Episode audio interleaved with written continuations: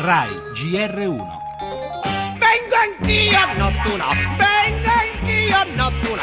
Io penso che bisogna prendere le distanze dagli impresentabili anche a costo di perdere voti. Non so se questo qualcuno lo vorrà fare.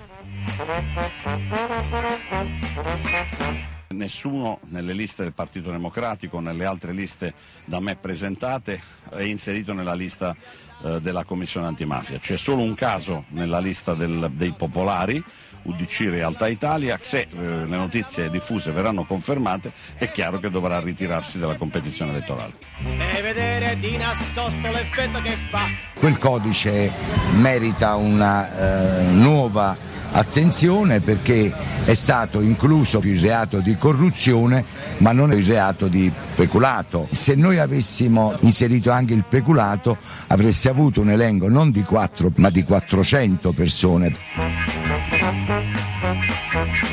Il Movimento 5 Stelle non ha questo problema, visto che prima di candidarsi i nostri candidati devono mostrare la fedina penale.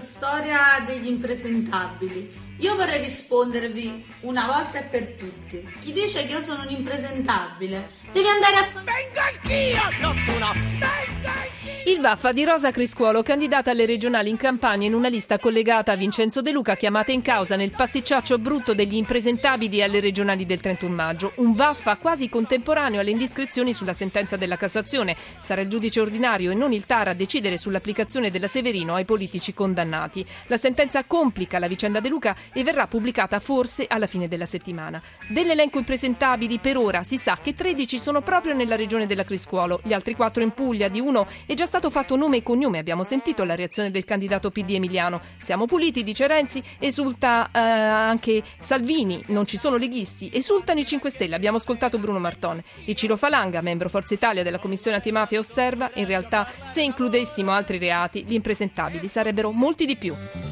In primo piano nel nostro giornale una notizia di poco fa, gli Stati Uniti accusano di corruzione la FIFA, arresti in Svizzera, tra poco gli aggiornamenti, economia, Banca Italia vede la ripresa ma avverte proseguire con le riforme. Oggi poi nuovo confronto governo-sindacati sul Jobs Act. Torneremo anche sulla crisi greca, Atene inverte la rotta e assicura pagheremo il Fondo Monetario Internazionale. Cronaca, chiuso il molo D dell'aeroporto di Fiumicino per eccesso di diossina. Ancora stamattina arresti per compravendita di vo- voti alle regionali e comunali del 2012. Esteri, nella notte, attacco dei talebani a un albergo a Kabul. Cultura, Pompei e l'Europa è il titolo della mostra dedicata al fascino e allo splendore dell'antica città. Sport, la tappa del giro con gran- il grande Contador e Auru in difficoltà.